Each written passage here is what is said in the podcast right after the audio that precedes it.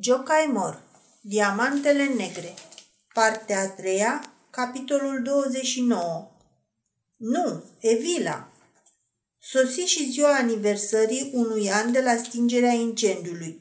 Bătrânul Pal se duse să-l viziteze pe Ivan, care, de când devenise directorul minei societății, locuia la uzina principală. Nu mai putea sta retras la locuința sa de Sihastru. Postul de director cerea un contact permanent cu personalul. În drum spre mină, întâlnindu-l pe bătrânul muncitor, Ivan îl loc cu el în trăsură. Azi se împlinește un an de la ziua aceea de neuitat, zise Pal. Știu, Pal, azi atribuim premiul de virtute. Jurul a hotărât cui să-l dea? Da, în unanimitate. Îl dă unei fete care a intrat în mină cu puțin înainte de evenimentul pe care îl sărbătorim azi – și e socotită vrednică să-l primească? Fără doar și poate. E surguincioasă. În fiecare zi vine prima la lucru și pleacă ultima. Și în timpul lucrului nu se vede că ar fi nemulțumită, ca alte multe femeiuști care se strâmbă când aud scârțitul roabei. Asta lucrează parcă i-ar face mare plăcere. Când îi se umple roaba, chiar ea îi îndeamnă pe cei care încarcă. Mai puneți o lopată apoi aleargă veselă cu roaba și când se întoarce cântă, parcă ar veni de la petrecere. La sfârșitul ceasului de odihnă îi îndeamnă pe ceilalți. Hai să începem odată. Nu e semeață? Nu. Are aceeași rochie de sărbătoare ca acum un an, când a venit aici, și rochia e tot așa de curată ca atunci. Nu poartă la gât niciun șir de mărgele, numai pe cap o fundă îngustă cu care își leagă părul. Noaptea își spală singură rochițele albe la șgheab. E foarte curios că îi place să îmbrace în fiecare zi o rochie albă curată, dar ea singură și-o spală, numai ea se trudește. E economă? La casa noastră de credit, ea are depusă suma cea mai mare. Ar putea avea și mai mult, dar în fiecare duminică le împarte cerșetorilor care stau pe la ușa bisericii câștigul ei pe cel puțin o zi cu toate că ei sunt ajutați de comunitatea noastră. Dar preotul zice că e de dorit ca la slujba religioasă șchiopii și ologii să stea duminica acolo, pe pragul bisericii, ca poporul să se obișnuiască cu virtutea de a da de pomană. Se duce regula la biserică? În fiecare duminică vine cu noi, dar lucru curios, ea nu stă cu celelalte fete în bancă, ci îngenunchează într-un colț în fața altarului lateral și rămâne acolo cu fața acoperită tot timpul liturgiei. E cum se cade? Niciodată nu jignește pe nimeni și nu se supără pentru nimic. Odată o femeie i-a spus un cuvânt jignitor. În astfel de cazuri, noi obișnuim să aplicăm sancțiuni severe. Ceilalți muncitori au părât-o. Ea însă a negat că ar fi fost jignită. Nu după mult timp, femeia aceea s-a îmbolnăvit. N-avea pe nimeni, pentru că e văduvă. Și atunci fata asta a stat de veche lângă ea nopți de rândul și seara, după terminarea lucrului, se ducea la farmacie să-i aducă medicamente. Nu e prefăcută? Nu-i haină? Din potrivă, e mereu veselă și glumeață. Știți, cei de teapa noastră sunt ușor la vorbă, nu-și ale cuvintele, ar fi vai de cel care, auzind cuvinte mai crude, ar strâmba din nas. Țăranca n-are voie să izbucnească în plâns dacă îi se vorbește mai grosolan și trebuie să-i dea și peste mână celui care, făcând glume proaste, mai pune și mâna. Asta e ceea ce la noi se cheamă virtute. Fata care ar începe să plângă ar face de râs judecata noastră sănătoasă, țărănească. Dar dacă ne trage o palmă, spunem, strașnică fată, mai bine să aibă o mână iută decât să plângă din temirce, să dea toată ziua bună ziua apă la șoareci.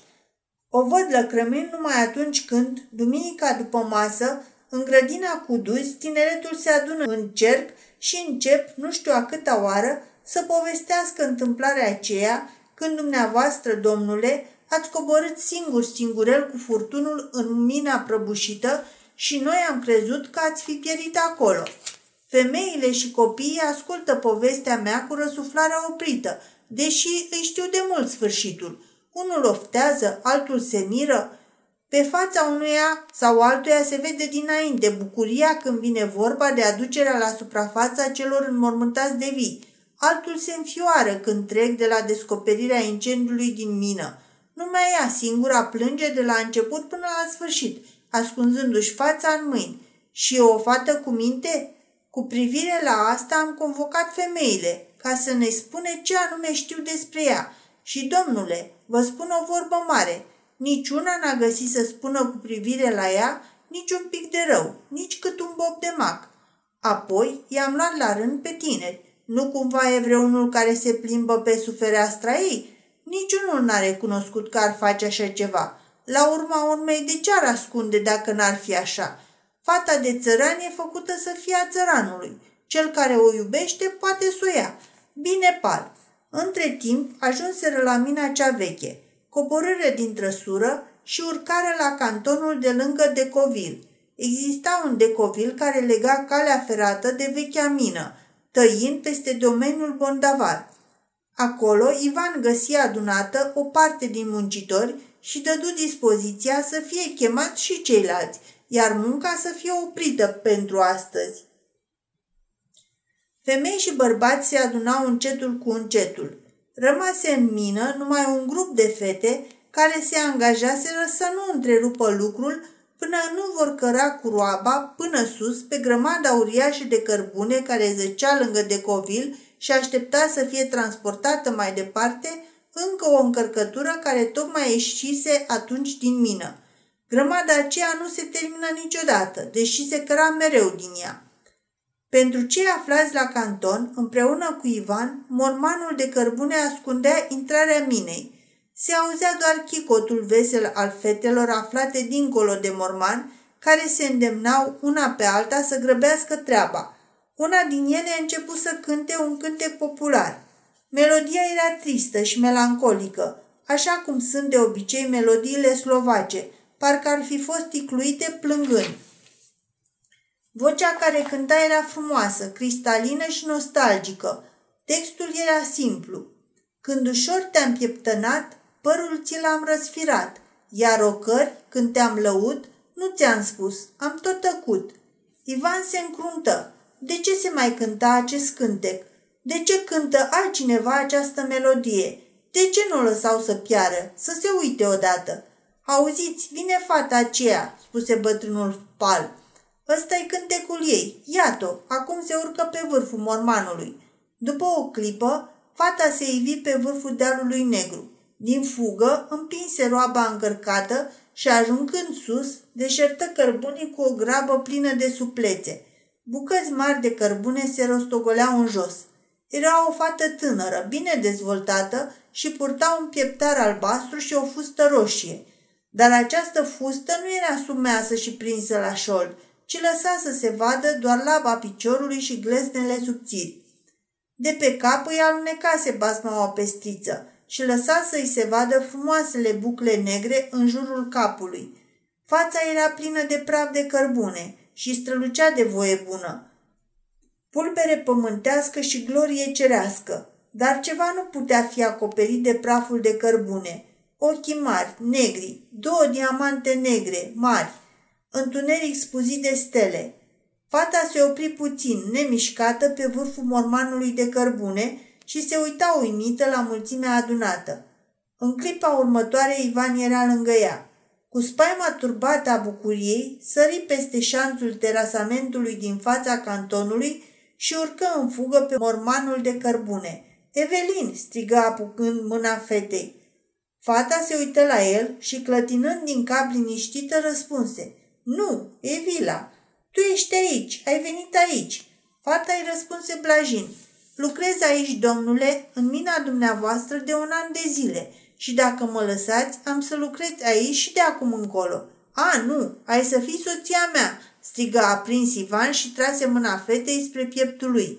Îl puteau vedea, îl puteau auzi toți cei adunați acolo – Fata înclină capul, lăsându-l pe mâna lui, pe care apoi o duse la gură. Nu, nu, domnule, lăsați-mă să vă fiu servitoare, slujnică în casa dumneavoastră, slujnica soției dumneavoastră. Eu pot fi fericită și acolo. Nu vreau nimic mai mult. Dar vreau eu, Ai venit la mine și ai să fii a mea. Cum ai putut fi așa de crudă, atât de aproape de mine timp de un an și să nu-mi dai de știre?